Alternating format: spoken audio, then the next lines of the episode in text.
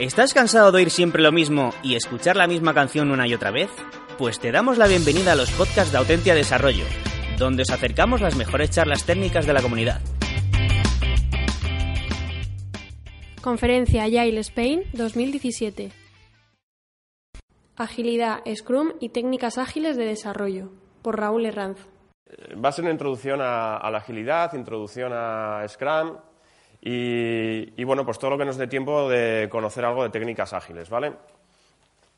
Entonces, realmente, para empezar a hablar de agilidad necesitamos saber por qué surge la necesidad de cambiar los modelos que teníamos para gestión, de, para gestión de los proyectos. Entonces, bueno, lo que tenemos que darnos cuenta es que el contexto en el que estamos ahora mismo es un contexto muy cambiante y que además esos cambios se producen cada vez más rápido. Y ante eso, los métodos tradicionales no tienen capacidad de respuesta. ¿Por qué? Porque los métodos tradicionales estaban basados en, al principio del todo, ¿eh? tengo una idea y me dedico a especificar todos los requisitos y a partir de ahí haré un análisis, ¿eh? diseño y empezaré a desarrollar. Y eso te lleva a unos procesos muy largos en el tiempo que te impide responder al cambio. Pero hoy en día nuestros clientes, sea cual sea la industria en la que estamos, nos están pidiendo continuamente más y más y más cambios y de manera más y más y más rápida. ¿Vale? Entonces tenemos que buscar otra manera de, otra manera de actuar. Entonces, bueno, pues por allá más o menos en los años 90 y pico, ¿eh? podemos estar hablando de los años 92, 93, 95, 96, etcétera, empiezan a surgir maneras diferentes de atacar los proyectos. ¿Vale? Una de ellas es Scrum, que bueno, pues os lo pondré como un ejemplo, si me dejan, si no, pues intentaré ¿eh? explicarlo ¿eh? y, y, haré formas con el cuerpo para que veáis dónde está cada cosa. O sea que, bueno, haremos lo que podamos. Entonces, ¿en qué consisten estas, estas formas de, de, trabajo? Bueno, lo que consisten es realmente en hacer iteraciones muy cortas y al final de cada iteración ser capaz de entregar producto. ¿no? En Scrum lo llamamos incremento, pero lo, lo, lo, que necesitamos es ser capaz de entregar producto. ¿Por qué?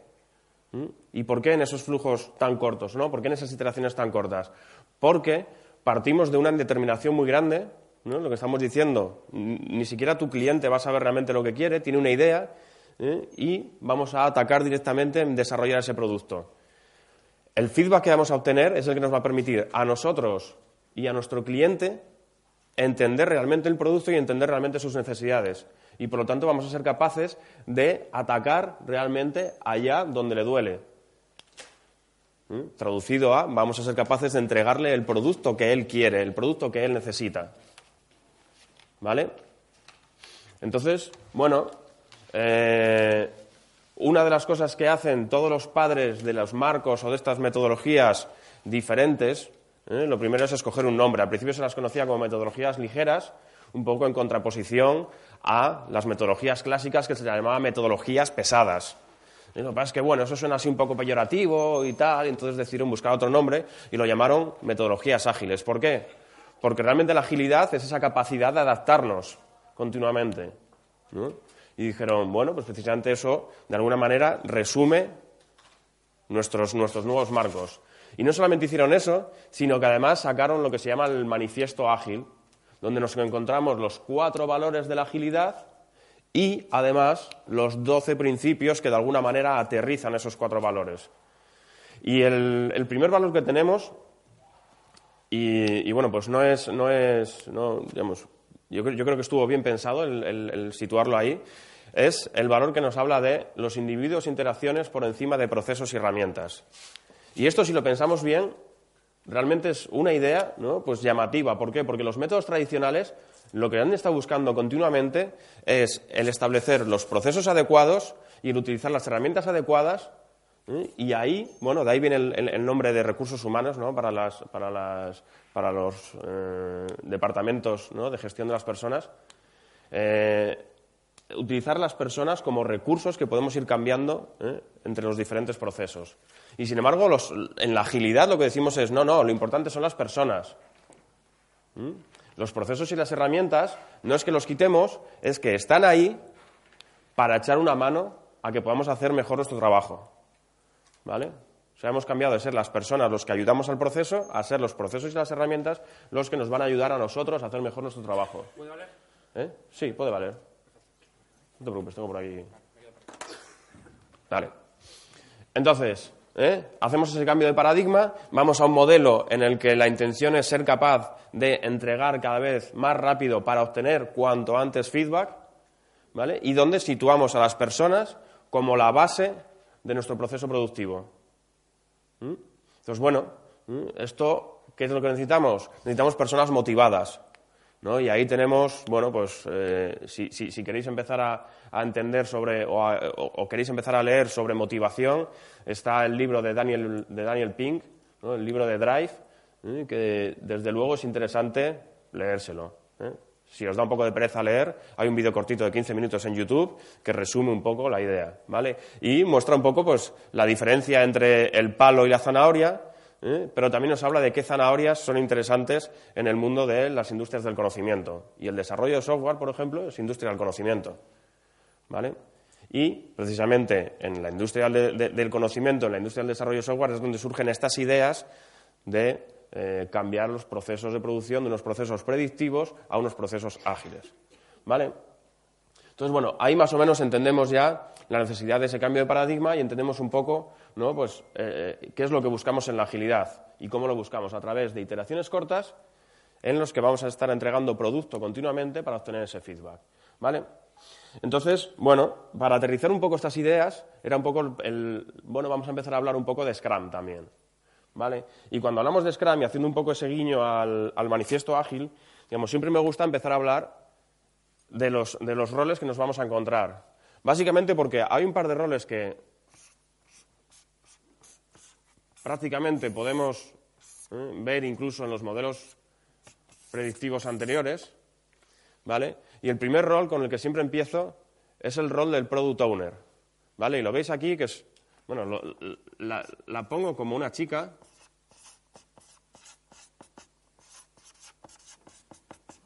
porque para mí, en Scrum, el product owner o la product owner es la reina de la fiesta, ¿vale? Esto es una apreciación personal, pero para mí, si tenemos que escoger uno, o sea, si, tuviésemos que escoger el rol más importante dentro de Scrum, para mí sería el Product Owner. ¿Por qué? Porque la experiencia nos demuestra que podemos tener un equipo técnicamente muy bueno con un Product Owner muy malo y ¿qué es lo que vamos a, qué es lo que vamos a conseguir? Pues poquita cosa, poquita cosa de muy buena calidad, ¿eh? pero poquita cosa, posiblemente cosas que no aporten realmente valor a nuestro cliente final. ¿Por qué? Porque es que la máxima responsabilidad que tiene nuestro product owner es maximizar el valor del trabajo que está realizando el equipo de desarrollo. ¿eh? Y además podéis ir a la guía oficial de Scrum, 16 páginas, o sea, no cuesta mucho leerlo, ¿eh? y precisamente vais a encontrar eso. La responsabilidad del product owner es maximizar el valor del producto que realiza el, equipo de desarrollo. Entonces, claro, si en vez de en la situación que os ponía tenemos la contraria, en la cual tenemos un product owner muy bueno con un equipo técnico, bueno, mediocre, ¿eh? ¿qué vamos a conseguir? Nos aseguramos que vamos a entregar a nuestro cliente lo que más valor le aporta. ¿Vale? Entonces, igual no seremos capaces de hacer 100 funcionalidades, seremos ante capaces de hacer 30, pero esas 30 serán las que realmente estaban resolviendo el problema que tenía nuestro cliente.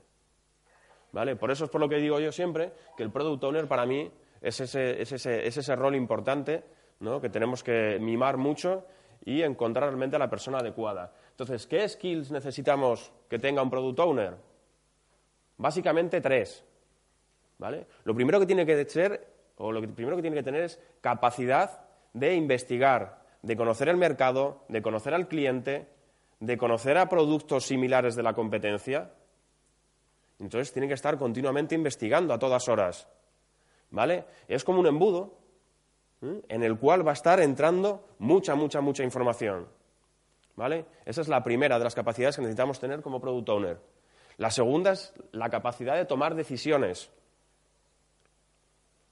no simplemente vas a estar metiendo todo en el embudo y sacándolo luego por abajo, sino que tendrá que tomar decisiones. Y habrá unas veces que tendrás un cliente que te dice, pues yo quiero el producto azul. Y otro que te dirá, pues yo lo quiero rojo. ¿Qué haces? ¿Azul? ¿Rojo? ¿Lo haces gris para que no se te enfade ninguno? Bueno, se te enfaden los dos, pero un poquito menos. ¿eh? ¿O lo haces parametrizable? Fijaros que ante, una cosa tan tonta como que un cliente me ha pedido algo azul y otro cliente me lo ha pedido rojo, ¿eh? de repente se me abren cuatro posibilidades.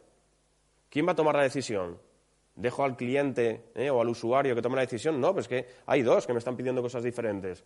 Nada, les pongo un hacha ¿eh? a cada uno y que se maten. El, que quede con la cabeza encima de, los hombros es el que ganó. No, lo que tendré que hacer es tomar yo la decisión. ¿Vale? Tengo que tener esa capacidad. De hecho, a un product owner tenemos que empoderarle, tenemos que darle la capacidad de tomar decisiones. Ya tenemos dos, ¿no? Tenemos capacidad de investigar y capacidad de toma de decisiones. ¿Y cuál sería la tercera que tiene que tener nuestro product owner?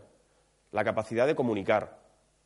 ¿Por qué? Porque él ha hecho una investigación, ¿eh? ha tomado una serie de decisiones y al final tiene que comunicar a quién, al equipo que va a desarrollar el producto que vamos a, que vamos a realizar.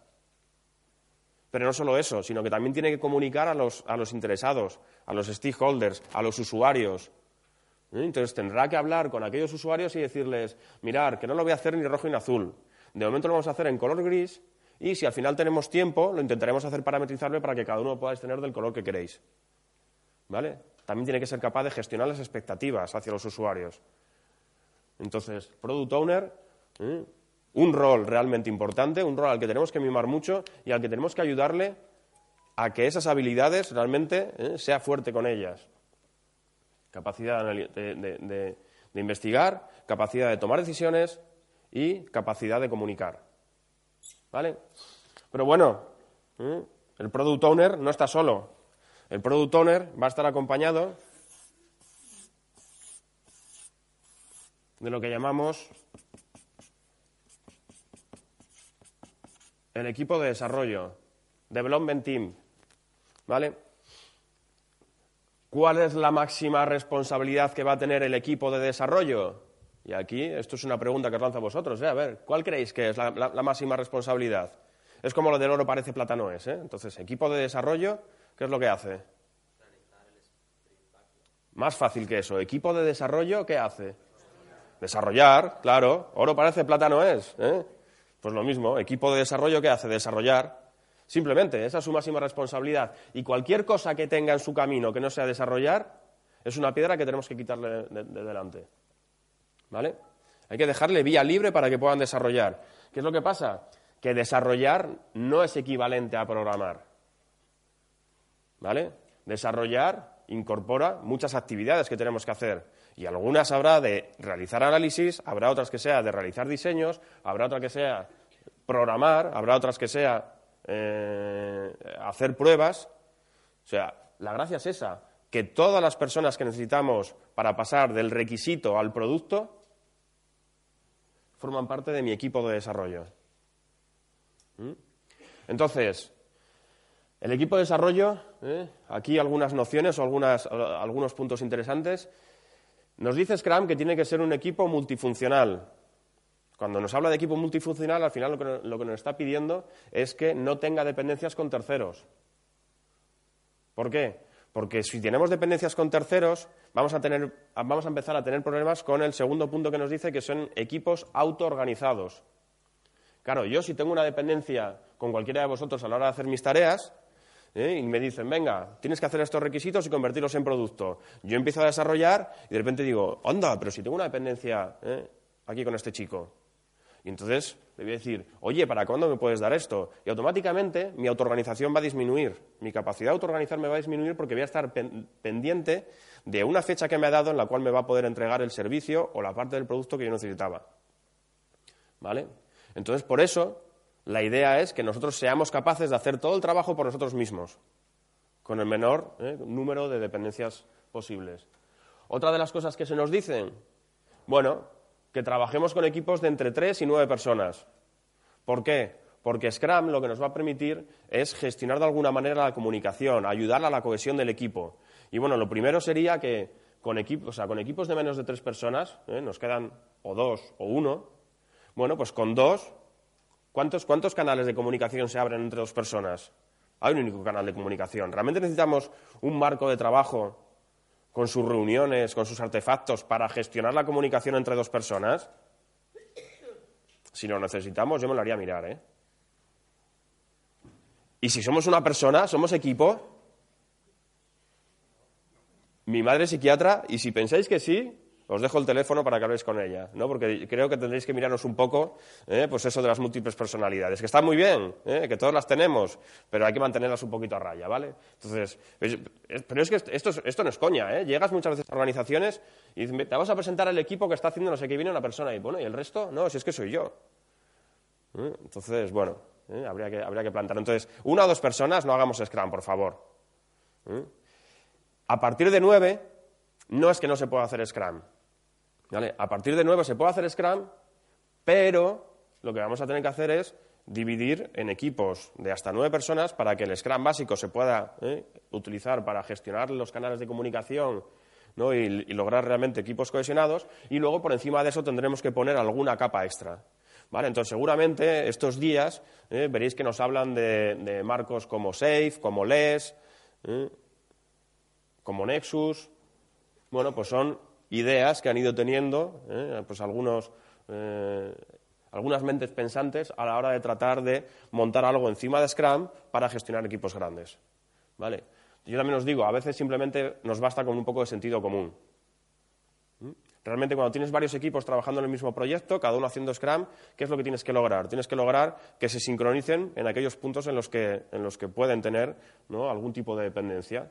Bueno, pues busca la manera más fácil de que se sincronicen y para adelante. Hace años yo estuve trabajando en un equipo, 150 personas haciendo con Scrum, y no utilizábamos ningún marco de escalado. ¿Mm? Lo haces con un poco de cuidado y las cosas acaban saliendo. ¿Vale? Eh, pues eso, nos quedamos básicamente con esas tres ideas de momento. Si vais a la guía oficial de Scrum veréis más ideas, pero nos quedamos con equipos multifuncionales, equipos autoorganizados y con un tamaño, pues eso, entre tres y nueve personas. ¿Vale? Dentro de lo que llamamos el Scrum Team, vamos a tener, y esto sí que es la madre del cordero, porque Ken Swaber y Jeff Sutherland, los padres de Scrum, inventaron un rol nuevo que en las organizaciones no lo conocíamos. Y lo llamamos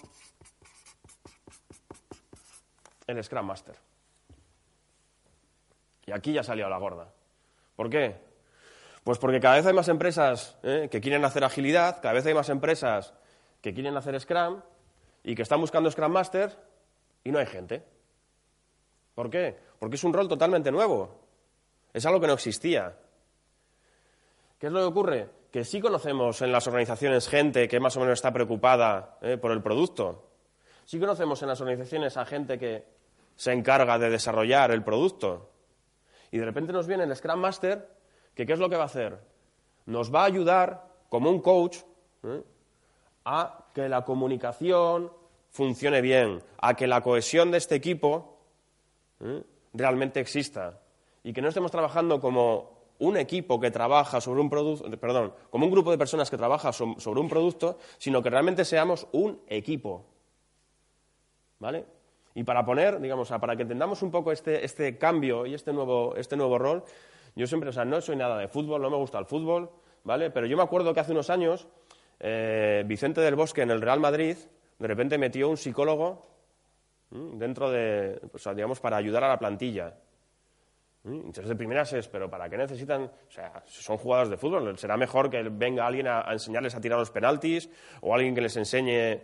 Y no, no, decidió meter un psicólogo en el equipo. ¿Por qué? porque aunque cada uno técnicamente era bueno ¿eh? y tienen al entrenador ¿eh? pues que les ponía a hacer ejercicios de lanzar penaltis, de un tiro desde de, córner y cosas así, lo que se había dado cuenta era que técnicamente eran buenos, pero no eran un equipo realmente. Y al final cada uno estaba mirando solamente para sus intereses. ¿Mm? Entonces, yo me estoy acercando a puerta y digo, y en vez de pasarle a un compañero que está mejor eh, situado, tiro yo aunque igual tengo menos posibilidades de meter el gol, porque lo que quiero es meter yo el gol y de esa manera eh, pues me acabo siendo el pichichi eh, al final del año, ¿vale? al final de la temporada. Y entonces lo que hubo que trabajar fue mucho a nivel psicológico para lograr que realmente pasásemos de un equipo de personas que jugaban con la misma camiseta a ser realmente personas que estamos todos orientados a resolver el mismo, o sea, estamos todos buscando el mismo objetivo. ¿Vale? Pues de alguna manera esa es la labor que tiene que hacer el Scrum Master.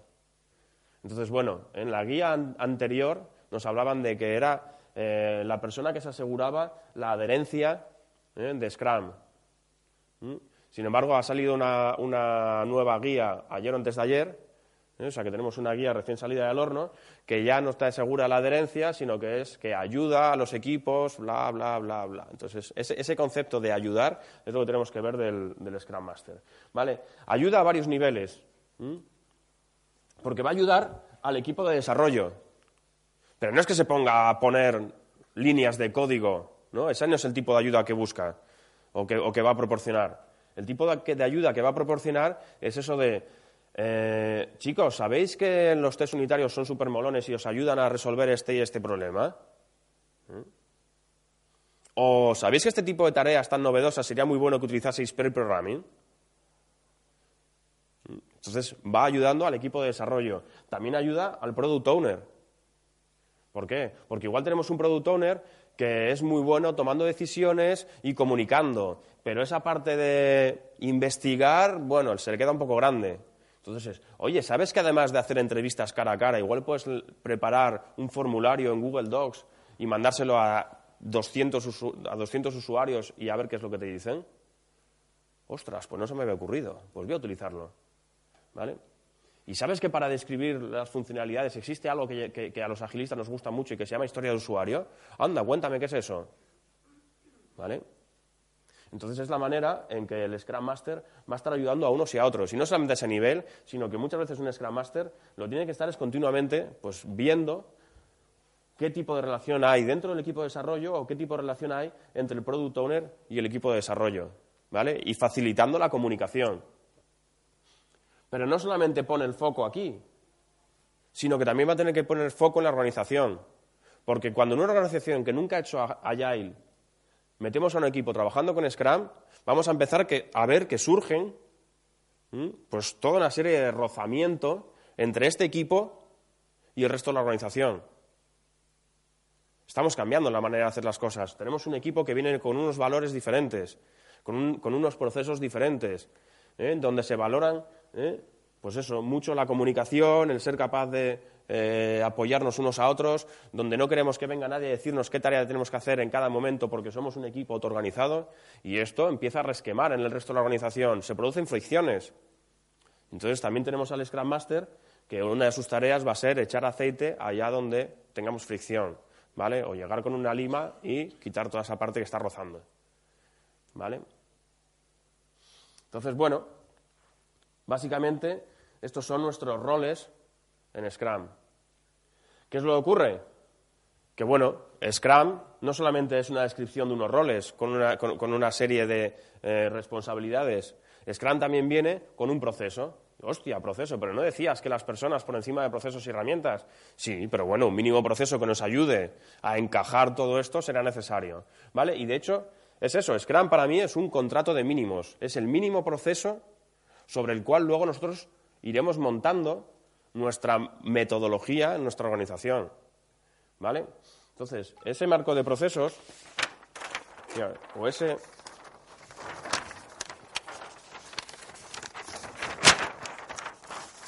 Esa es la, dificultad del flipchart improvisado. ¿eh? En, los, en, los, habituales es más fácil pasarlo para atrás. ¿eh? Pero nos adaptamos, no somos ágiles, no decimos que nos adaptamos, pues nos adaptamos a lo que tengamos. ¿Vale? Pues bueno, en ese, en ese proceso, digamos, es interesante conocer. Os voy a hablar de los tres artefactos principales.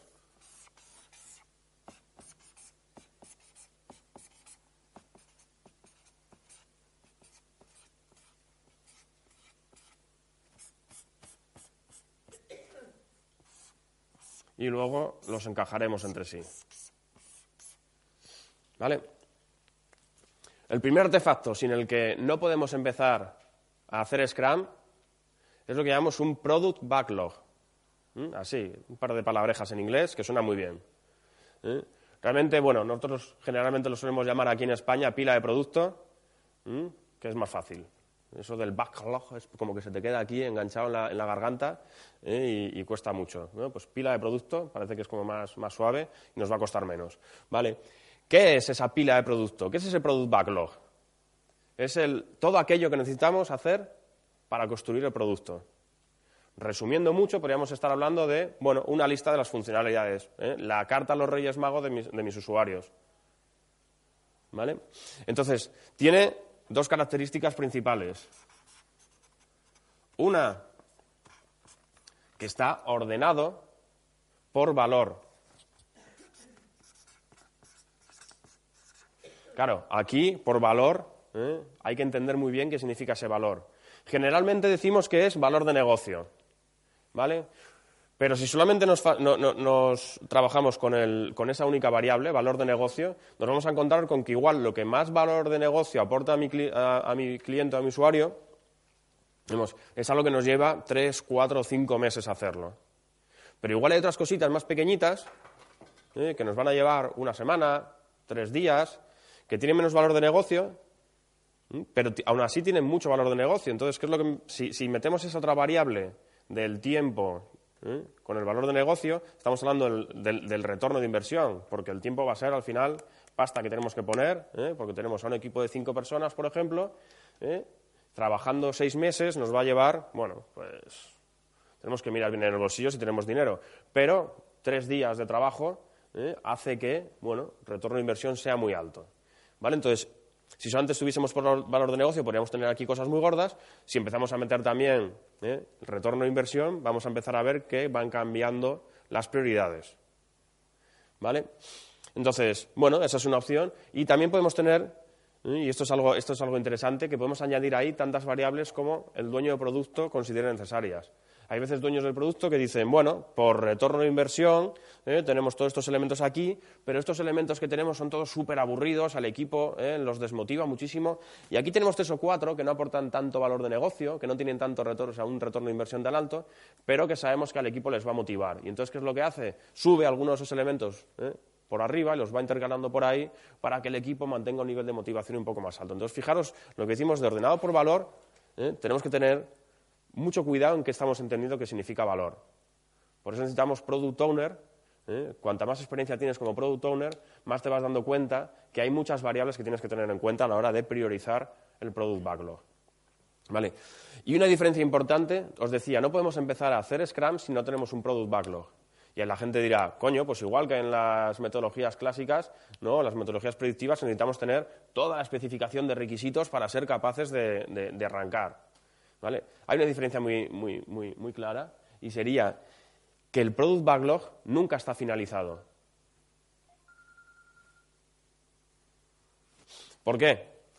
Porque el nivel de detalle, digamos, va a ser muy alto en los elementos que están arriba de mi pila, porque son los elementos con los que voy a empezar a trabajar mañana mismo, pero según vamos bajando va a perder nivel de detalle.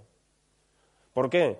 Porque una de las cosas que hemos visto es que si al principio me dedico dos meses a analizar requisitos como un loco y a extraer todo el detalle, a las dos semanas todo, ese trabajo lo tiraré a la basura, porque van a venir cambios y cambios y cambios y cambios y cambios. Entonces, ¿eh? no desperdiciemos nuestro tiempo y analicemos solo o saquemos el detalle solo de aquellos requisitos que vamos a empezar a trabajar con ellos mañana. Y el resto, ya veremos. Recordad que estamos en un contexto en el que todo cambia y todo cambia cada vez más rápido. Entonces, eso, frente a la especificación de requisitos, que sería algo ¿eh? que detallaríamos todo al principio del proyecto e intentaríamos dejarlo congelado durante toda la vida del proyecto, aquí es todo lo contrario. Aquí abrazamos el cambio. Lo abrazamos, le damos besitos, lo acostamos por la noche, le cantamos nanas. O sea, el cambio es nuestro amigo. ¿Por qué? Porque es el que nos va a permitir entregar el máximo valor posible a nuestro cliente en cada momento. Y, bueno, pues para ser capaz de responder a eso, tenemos un product backlog en el que no vamos a sacar todo el detalle al principio, sino que estaremos continuamente trabajando sobre él. Cuanto más sepamos de nuestro cliente, cuanto más sepamos de nuestro producto, cuanto más sepamos del contexto, más capacidad tendremos de ir modificando esto para que entregue el máximo valor posible. ¿Vale? ¿Qué es lo que ocurre? ¿Sí?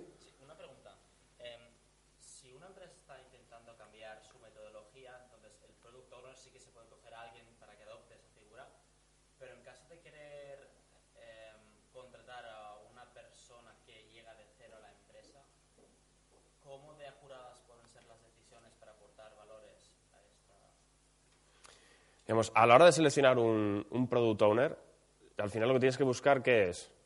Que tenga capacidad de investigación, que tenga capacidad de toma de decisiones y que tenga capacidad de, comunicar. ¿Vale? A la hora de investigar, ¿qué tiene que investigar? Mercado, cliente, producto, entonces, si es una persona nueva, habrá una serie de temas donde esté más flojo. Quizá no conozca tanto ¿eh? pues, los diferentes departamentos del cliente, políticamente cuál tiene más poder dentro, de, dentro, dentro del cliente y todo eso, pues tendrá que empaparse de eso. Entonces, si vas a coger a alguien externo que tenga esas, deficiencias, intenta por lo menos que sepa comunicar muy bien y que sea una persona capaz de tomar decisiones. Que cuando va a comprar al supermercado el champú, ¿eh? que no se quede mirando al champú media hora sin saber cuál coger. ¿Mm? Vale. Bueno, tenemos ese product o pila de producto, pero tenemos otros dos elementos. ¿eh? Se vuelve loco esto. ¿Qué otros dos elementos tenemos? Uno sería el Sprint Backlog. ¿Vale? ¿Qué es ese Sprint Backlog? Bueno, son unos elementos del Product Backlog que vamos a seleccionar para ejecutar durante una iteración. Es que Ken Schwaber y Jeff Sutherland a las iteraciones decidieron llamarlas sprint. ¿Vale? Entonces, de alguna manera, es el plan el mini plan de proyecto para nuestra iteración. ¿Vale? Conjunto de esos elementos que vamos a trabajar junto con las tareas técnicas que el equipo de desarrollo va a tener que realizar para ser capaz de ahí sacar un producto. ¿Vale? Realmente, bueno, pues poco más tenemos que decir del Sprint Backlogs, básicamente, básicamente eso, ¿vale? ¿Y cuál es el último que tenemos por aquí? Lo que conocemos como incremento. Habíamos dicho que los marcos ágiles eran iterativos e incrementales. ¿eh? Iteraciones cortas y al final de cada iteración teníamos que tener producto. ¿Vale? Eso es el incremento. Es el producto que hemos sido capaces de desarrollar en nuestra iteración. Y ese producto tiene unos apellidos, que es potencialmente entregable. Es un incremento potencialmente entregable. ¿Qué significa eso? Que tiene que tener calidad suficiente para subir a producción. Es decir, si para subir a producción necesitamos manual de usuario, cuando entregamos el incremento, el incremento tiene que llevar manual de usuario. Si tenemos que haber hecho pruebas ¿eh? de carga para saber cómo se va a comportar ¿eh? con un usuario 10, 20, 200, 2000, esas pruebas de carga tienen que estar hechas cuando estemos entregando el incremento. Porque una vez que lo entregamos, el dueño de producto puede decidir, pues lo quiero subir a producción. Y lo que no podemos hacer como equipo de desarrollo es decirle, no, no, no, mira, te lo hemos entregado, pero bueno, esto todavía falta hacer unas pruebas, ¿eh? no está tirando contra base de datos real, está tirando solamente pues contra un fichero ahí que pusimos con cuatro datos tontos. O sea, lo que estamos entregando tiene que tener calidad para subir a producción.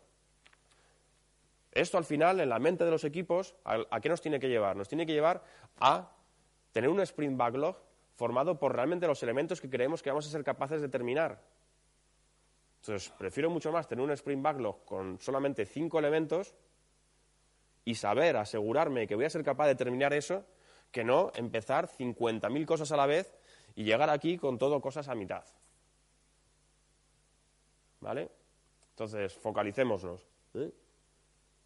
Cojamos poquitas cosas y centrémonos en ser capaces de terminarlas conseguir que estén completas. Y entonces las entregaremos como un incremento. ¿Vale? Conocemos tres roles, ¿no? Conocemos tres artefactos principales. Vamos a conocer también unas reuniones que nos quedan por ahí.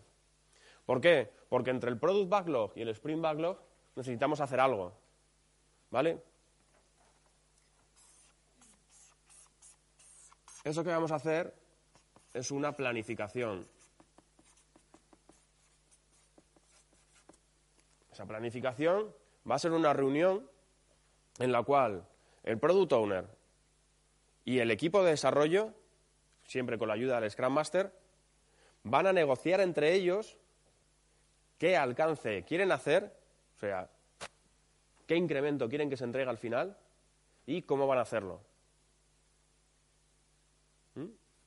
Entonces, bueno, si aquí tenemos nuestro sprint, que puede ser ¿eh? de hasta 30 días, pues la planificación podrían ser 8 horas. ¿Qué es lo que ocurre? Que va a ser proporcional. Si en vez de 30 días tenemos 15 días, 4 horas de planificación como máximo. Un concepto importante y que utilizamos en Scrum es el concepto de time box. Y es que todo va a tener su espacio de tiempo. Y ese espacio de tiempo no se puede alargar.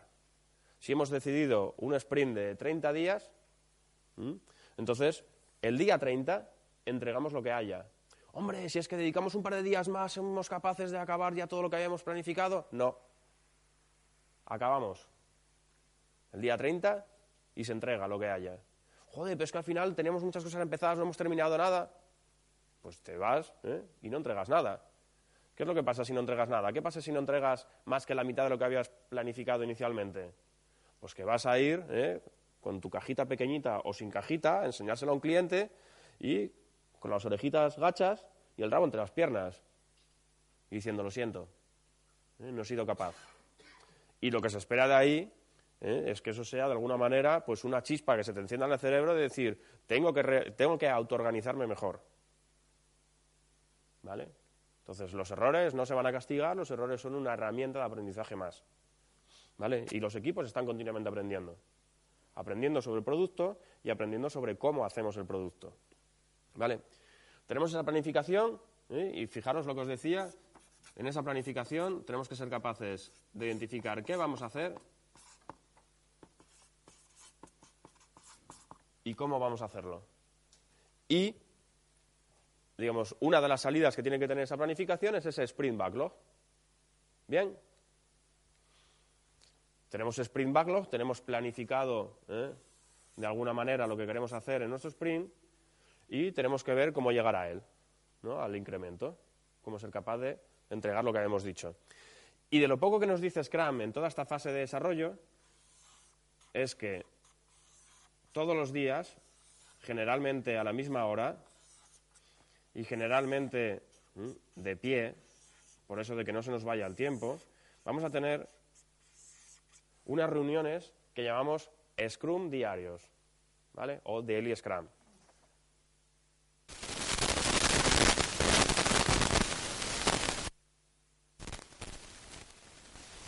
La Daily Scrum, que tiene que ser... Mm, siempre me equivoco aquí. Menor de 15 minutos. Aquí me da igual el tamaño del sprint, me da igual el tamaño del equipo. Lo que, nos, marca muy claro es que una daily scrum no pueden ser nunca más de 15 minutos. Y conozco daily scrum de hora y media. Y lo siento, hay que cortarlo. ¿Vale? Generalmente, ¿por qué se nos va la hora en esta, en esta reunión? Lo primero, porque perdemos de foco el objetivo. El objetivo de esta reunión es sincronizar al equipo de desarrollo. ¿Por qué? Porque en el día a día estás tan liado ¿eh? resolviendo tus problemas en base de datos, creando ese JB, haciendo las pantallas, ¿eh? que al final cada uno está un poco ¿eh? pues como, como, como, los burros, ¿no? Con... Y no vemos lo que está haciendo el resto del equipo. O quizá hay demasiada conversación, pero al final tanta conversación o tantas, tantas, tantos árboles no nos dejan ver el bosque o al revés, ¿no? Entonces, lo que necesitamos es un momento al día en el que veamos como equipo qué es lo que estamos haciendo. Y ese momento es la Daily Scrum. Entonces, vamos a ver lo que estamos haciendo, vamos a ver qué hice ayer, qué voy a hacer hoy y si tenemos problemas. Esas son las tres preguntas mágicas que todo el mundo dice que hay que hacer. Se puede vivir sin esas tres preguntas, ¿eh? tenemos otras formas de, de, hacer las Daily Scrum, pero si vamos a empezar desde cero, pues bueno, quizá para empezar a entender cómo es esto, no nos va ni tan mal. ¿Vale? Entonces, si nos, centramos en eso, qué hemos hecho ayer, qué vamos a hacer hoy y qué problemas tenemos, y no resolvemos los problemas en esta reunión, os aseguro que se tarda menos de 15 minutos. ¿Vale? Si además tenemos un tablero de tareas, si utilizamos el tablero de tareas para ayudarnos en esa comunicación de qué hice ayer, qué voy a hacer hoy, un equipo de 7 8 personas puede tardar 3 minutos 57 segundos. Nos sobran 10 para tomarnos un café. ¿Vale? Entonces, bueno, tenemos ese, tenemos ese objetivo ahí. Es una reunión del equipo para el equipo. ¿eh? Y como lo que digo siempre, el Scrum Master va a estar ahí para ayudarnos. Pero es una reunión del equipo para el equipo. Porque son los que se tienen que sincronizar. Y por el resto de, la fase de desarrollo, en realidad en Scrum no se nos dice nada, ni vamos a utilizar pair programming, ni vamos a utilizar interacción continua, ni hay que tener pruebas automatizadas, aunque todo eso lo aprendemos de Stream Programming y, hostias, muy mal no nos va a venir, ¿eh? Entonces, bueno, hay libertad para meter ahí las prácticas técnicas que consideremos necesarias, ¿eh? pero, bueno, son muy recomendables algunas de ellas, ¿vale? Al final del todo tenemos el incremento. Y ese incremento decíamos que en algún momento se lo queremos enseñar a nuestros usuarios y para eso tenemos una reunión que tenemos o que llamamos de revisión. Y que nos llevará un máximo de cuatro horas para el sprint de 30 días, ¿vale? Lo mismo, proporcional. Si tenemos una semana, una hora. En esa reunión de revisión, ¿cuál es nuestro objetivo? Es obtener feedback. Fijaros que estamos volviendo al product backlog. ¿Eh? Queremos enseñarle el producto que hemos desarrollado a nuestros usuarios para que nos den información de esto está bien, esto está mal, con esto que te entregamos cambian las prioridades que teníamos. ¿Mm? Y a partir de ahí, modificar el product backlog para que en el siguiente ciclo nos aseguremos que estamos entregando el máximo valor posible. Y esto lo vamos a repetir, bueno, pues prácticamente hasta, que, hasta, el fin de, hasta el fin de los días, hasta que se acabe el dinero, hasta que el producto ya no tenga más interés en el mercado y, nos dediquemos a otra cosa. ¿Vale? Este es el ciclo de desarrollo que tiene Scrum. Lo bueno es que Scrum incorpora más otro ciclo diferente, que sería un ciclo de mejora continua, en el cual, bueno, pues viene representado por una reunión que llamamos retrospectiva.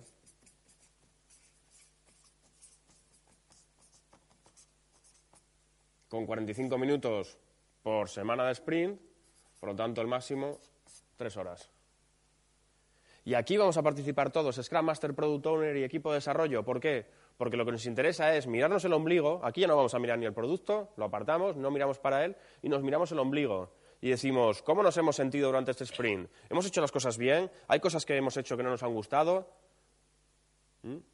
Y estamos hablando de nuestros procesos, de nuestra comunicación. ¿Mm? Incluso, oye, he estado en la casa y me han hablado de una técnica nueva, ¿por qué no la aplicamos? ¿Vale? Al final la idea es convertir este Scrum de la guía en el Scrum que nosotros queremos en nuestra organización, el Scrum que realmente se ajusta a nuestras necesidades, a nuestro cliente, a nuestro producto, a nuestro equipo. ¿Mm? Y recordar, las personas por encima de procesos y herramientas. ¿Vale? Entonces, bueno, se nos acaba el tiempo ya por aquí. Entonces, en vez de empezar a hablaros ya de algunos detallitos de pre-programming, pruebas unitarias, automatizadas, no sé, no sé cuántos, prefiero mucho más que si tenéis alguna duda, ¿eh? pues que la lancéis ahora.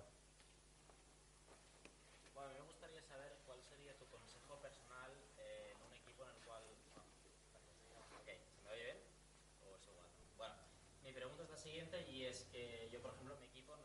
intentando adoptar la metodología, la metodología Agile y uno de los problemas principales que yo creo que hay es que hay un sentimiento muy pesimista en las retrospectivas.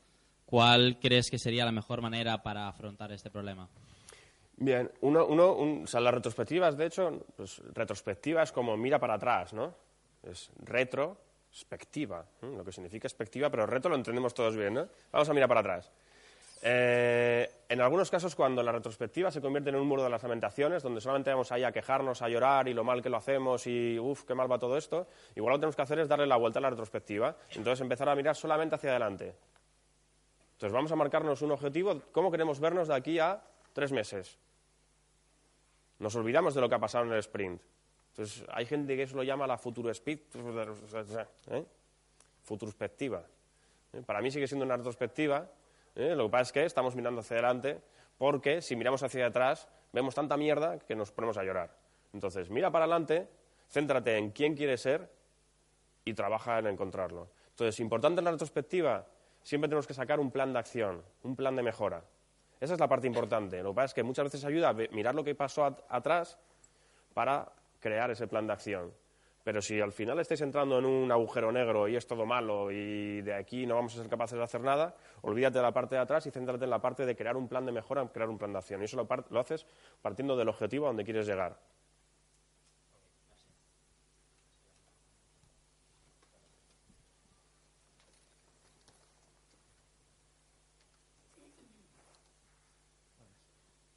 Eh, te quería preguntar, en el servicio que tiene que hacer el Scrum Master hacia el Product Owner para, que para ayudarle o guiarle para que maximice el valor, eh, exactamente tú cómo traducirías eso? Eh, ¿Cómo podemos ayudarle? Nos acordamos que el Product Owner tenía tres skills principales, ¿vale? ¿Qué es lo que ocurre? Que generalmente siempre hay alguna o algunas en las que fallamos. A veces fallamos en las tres. ¿vale? No somos ni buenos comunicadores, ni tenemos mucha capacidad a la hora de tomar decisiones. Y además, bueno, el mercado nos queda nuevo, el producto es nuevo, el cliente es nuevo. Entonces, lo que tenemos que hacer, como todo, es priorizar y ver realmente de todas esas carencias que tenemos, qué creemos que va a aportar más valor al product owner, al equipo, al desarrollo del proyecto, al desarrollo del producto, y empezar a trabajar sobre eso. Entonces, habrá veces que tengas que priorizar eh, la capacidad de comunicación, y tendrás que ayudarle a expresar toda la información que él tiene en su cabeza de forma que el resto del equipo la entienda. Habrá veces que tendrás que ayudarle a, la toma de decisiones y te lo llevarás al supermercado muchos días seguidos hasta que sea capaz de decidir el champú que quiere en menos de cinco minutos. ¿Vale? Entonces, al final lo que tienes que buscar son herramientas, ¿eh? Eh, procesos mentales, eh, técnicas que le ayuden a hacer mejor su trabajo. ¿Vale? Gracias. Bueno, yo quería preguntarte si tienes alguna experiencia en empresas que no sean de desarrollo de software, en empresas que sean de desarrollo tradicional, en la aplicación de producto industrial o como en el caso en que yo trabajo, de aplicación de este tipo de técnicas. Si alguna recomendación, alguna experiencia, no sé, cualquier cosa. Digamos, en, empresas de, fabricación de hardware, ¿no? O sea, fabricación, sí, sí, o sea, en, fabricación de otro tipo de productos, digamos, la mayor dificultad que solemos encontrarnos cuando empezamos a trabajar con este tipo de, con este tipo de eh, procesos, ¿no? con Scrum, con la agilidad, etcétera, muchas veces es la creación del product backlog, ¿vale? Y al final ahí, digamos, yo lo que, lo que suelo intentar es eh, empezar a trabajar como por hipótesis, ¿vale? Entonces yo te podría poner un ejemplo. Eh, yo hice un dron hace cosa de dos años, ¿no? Y partía de cero conocimiento. Y además, bueno, pues tienes que manejar ahí, o sea, tienes, que crear una carcasa donde vas a montar unos motores, donde vas a montar unas placas, ¿no? que al final son las que, las que gestionan todo el movimiento. Y, entonces lo que me planteé fue, no tengo ni idea de nada de esto que voy a hacer, ¿por dónde puedo empezar? dije, bueno, pues voy a hacer el frame, el más tonto posible, pero que, pero que funcione. Y le pongo cuatro motores y le pongo una placa controladora, a ver qué pasa. Sobre eso empiezas a, empiezas a mejorar entonces dices, bueno, pues parece que le cuesta mucho levantarse, voy a buscar un frame ¿no? que, que, pese menos, que sea más estable y que pese menos. Entonces cambias el frame. Lo siguiente, mm, estos motores no van muy bien, ¿por qué no cambia otros motores diferentes? Entonces vas desarrollando a base de iteraciones el producto que quieres, que quieres desarrollar. ¿Qué es lo que pasa? Que estamos acostumbrados en otras, en otras industrias a que, digamos, por ejemplo, en la, en la construcción de edificios, ¿Qué ocurre? Que tenemos un arquitecto que hace todo el trabajo inicial de, toma requisitos de análisis de diseño. ¿eh? En, muchos, en muchas plantas de, desarrollo industrial ocurre lo mismo. Se hace todo ese trabajo inicial. ¿vale? Entonces, ¿tiene sentido, si tú sabes perfectamente cómo va a ser el producto, aplicar un modelo de estos que lo que buscas es aprendizaje continuo? Lo primero tienes que preguntarte. Si, si, si al final estás trabajando en un producto que no tienes muy bien definido, entonces sí, si lo tienes perfectamente definido, entonces yo te diría que igual no, tiene, no, es necesario entrar aquí. Entonces al final tienes que ver ¿no? pues, qué nivel de definición tienes, qué nivel, qué nivel de necesidad de plantear hipótesis y verificarlas de manera rápida vas a tener y sobre eso trabajar en este modelo entonces. ¿Vale? No sé si nos queda tiempo, no sé si... Estamos ya, ¿no? Pues bueno, estoy disponible por aquí, ¿eh? me tendréis, cuando veáis por ahí a a un calvo con gafas y un poco de bigote, eh, pues sabéis que podéis acercaros a preguntarme. Eh, así que nada, muchas gracias por haber venido aquí y espero que os haya servido de ayuda.